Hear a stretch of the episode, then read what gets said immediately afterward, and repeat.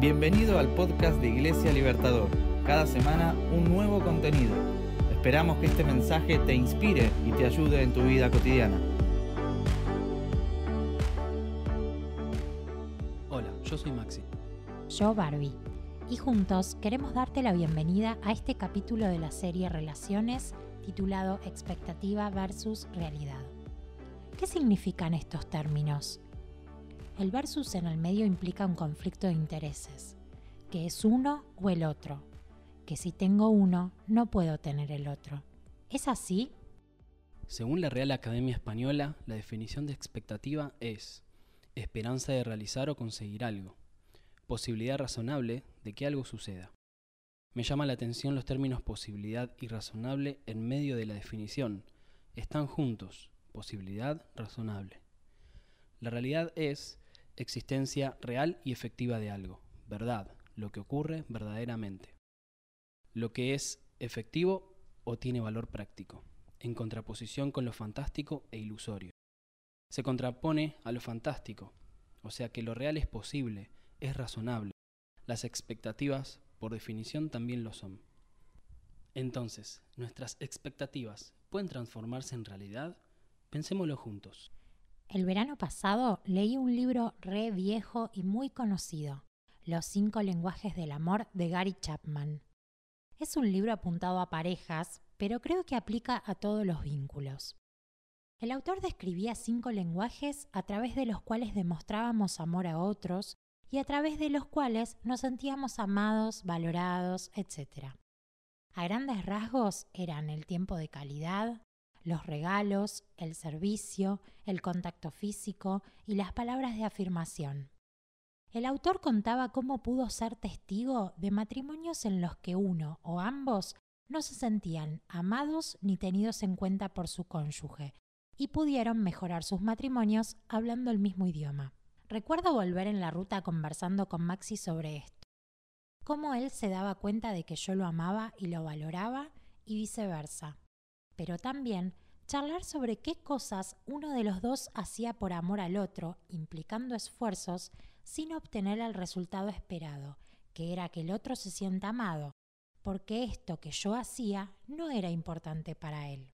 Por ejemplo, muchas veces le compro una remera y le dejo el paquete para que él lo encuentre de sorpresa. Y lo encuentra, lo abre, lo agradece, pero tengo que perseguirlo durante varios días para que se lo pruebe y un poco me frustra. Y aunque ya me agradeció, siento que no valora que le haya comprado un regalo. Mi expectativa es que él reaccione como yo reaccionaría. Me lo pruebo enseguida. Pero la realidad es otra. Entonces pienso, ¿para qué me gasté en hacer esto que él no valora? Recibir regalos es algo que me hace bien a mí. Él no lo necesita para sentirse valorado. Él necesita que, por ejemplo, lo salude antes de irme, aunque esté durmiendo. Para que él reciba mi demostración de amor con la misma intensidad que yo quiero dárselo, tengo que hacerlo en un lenguaje que él entienda. En su caso, el tiempo de calidad o las palabras de afirmación. Porque en definitiva, mi objetivo es que él se sienta amado y valorado. Esto me ayudó a reafirmar dos cosas. Que no reaccione como yo espero no significa necesariamente que no me valore.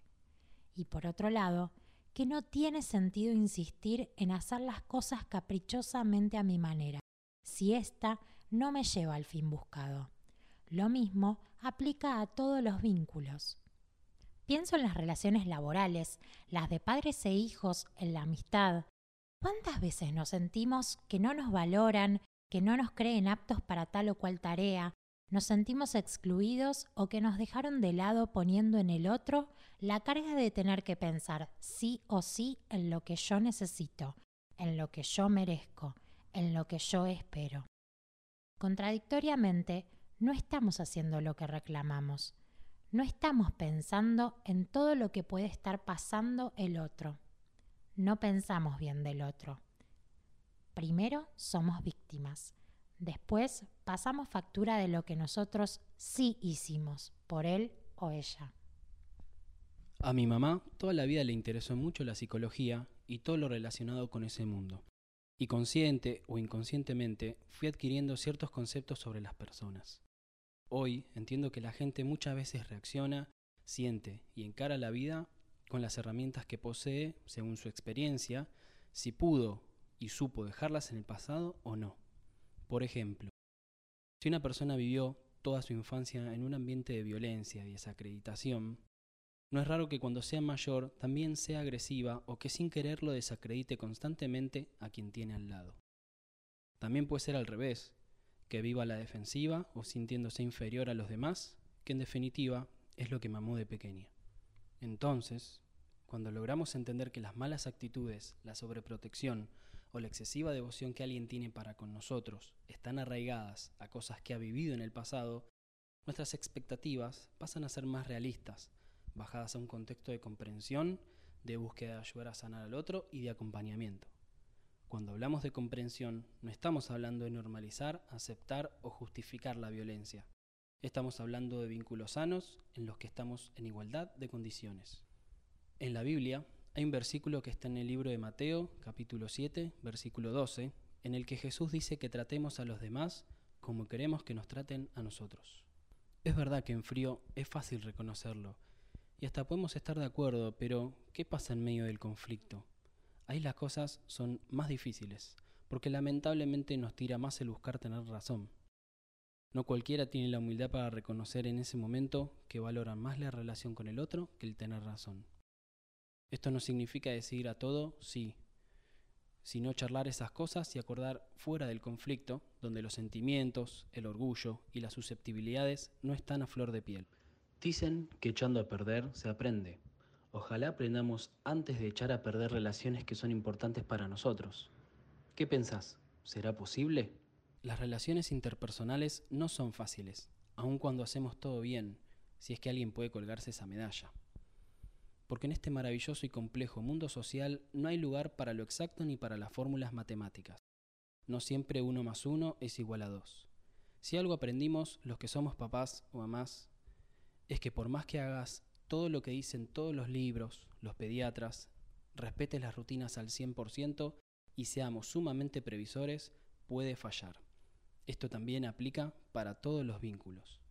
No significa que tiremos la toalla y no nos esforcemos por sembrar relaciones sanas y positivas para nuestra vida, sino en entender que no somos perfectos y los demás tampoco, que si no te contesta un mensaje, un llamado, si no estuvo en el momento que esperabas, no significa sí o sí que no sos importante para él o para ella.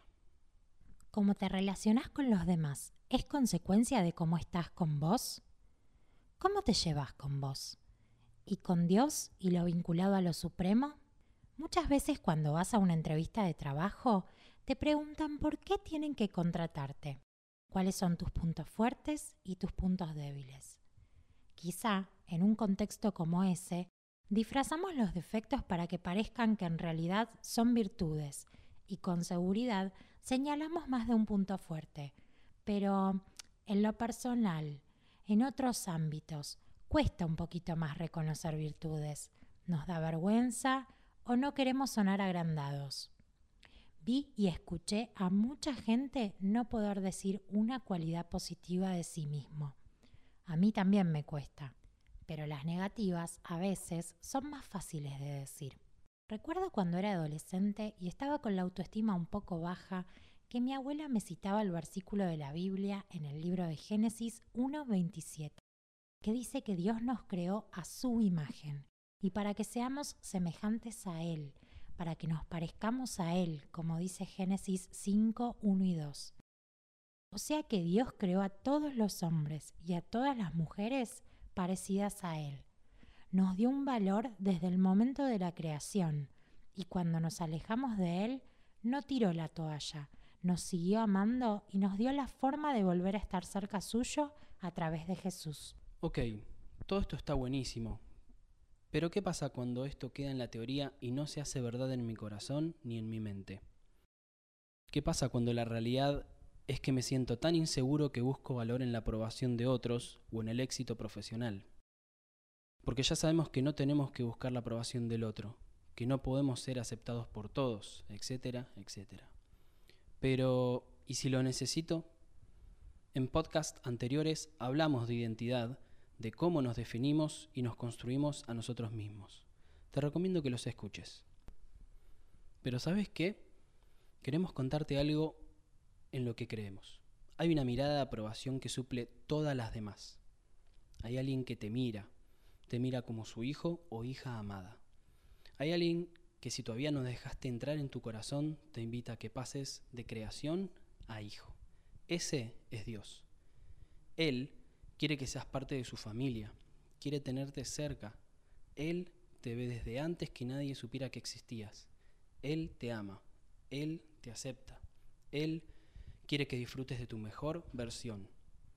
Cuando creas esto en tu corazón, vas a ver que su aprobación es suficiente y esto lo cambia todo.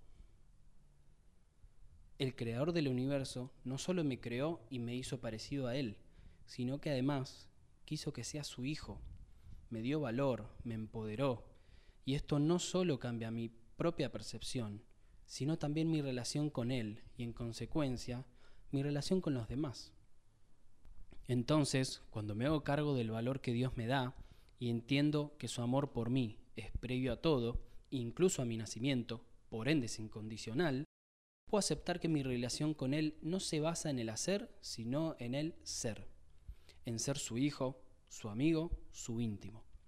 Y si estoy cerca suyo, me parezco más a Él, como los nenes, que toman gestos, acciones y expresiones de sus papás o los adolescentes de sus amigos. Bueno, lo mismo pasa con cualquiera que pasa tiempo con Dios, se parece más a Él.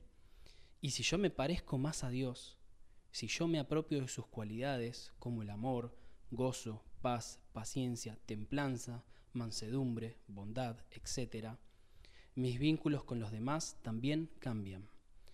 Porque dejo de ver primero en el otro fallas, críticas, competencia, y lo empiezo a ver como Dios lo ve, que entre paréntesis es la misma forma en que me ve Dios a mí, con amor, perdón y misericordia. Otra vez, suena muy lindo, pero ¿cómo hago para ver con amor a otro que me lastimó? Una y otra vez. ¿Cómo perdono cuando no piden perdón ni hay arrepentimiento? ¿Cómo hago para tener misericordia cuando a mí no me dejan pasar una? Escuché muchas historias de personas que fueron a hablar con quien les había causado un dolor, esperando un pedido de disculpas que no llegó. También muchas otras que fueron a decirles lo que sentían a quienes los había lastimado simplemente para sacar de adentro el dolor acumulado, sin esperar nada a cambio, y se sorprendieron para bien. Dios nos puso la vara alta al crearnos a su imagen y para que nos parezcamos a Él. En la Biblia hay muchos versículos que no nos dan lugar a ninguna duda respecto de cómo vincularnos con los demás. Perdonar, no estar eternamente enojados con el otro, soltar que los defectos del otro no nos tapen sus virtudes, no cansarnos de ser buenos con los demás. Volviendo a la pregunta sobre si mi relación con los demás depende de cómo me relaciono conmigo, Jesús en Mateo 22:39 dice que el segundo mandamiento más importante es amar al prójimo como a uno mismo. O sea que sí, sí es importante que nos amemos a nosotros mismos tanto que es la medida en la que tenemos que amar a los demás. Entonces, relacionarnos, apropiarnos de las cualidades de Dios, pensar bien del otro, hablar el mismo idioma. Complejo, ¿no? Pero también es apasionante y desafiante. Vale la pena. O al menos eso creemos. ¿Será que si podemos poner en práctica algunas de estas cosas, nuestras expectativas sobre las relaciones posiblemente se hagan realidad? Gracias por escucharnos. Te invitamos a compartir el contenido con tus amigos. No olvides seguirnos en Instagram, Facebook y visitar nuestro sitio iglesialibertador.com.ar.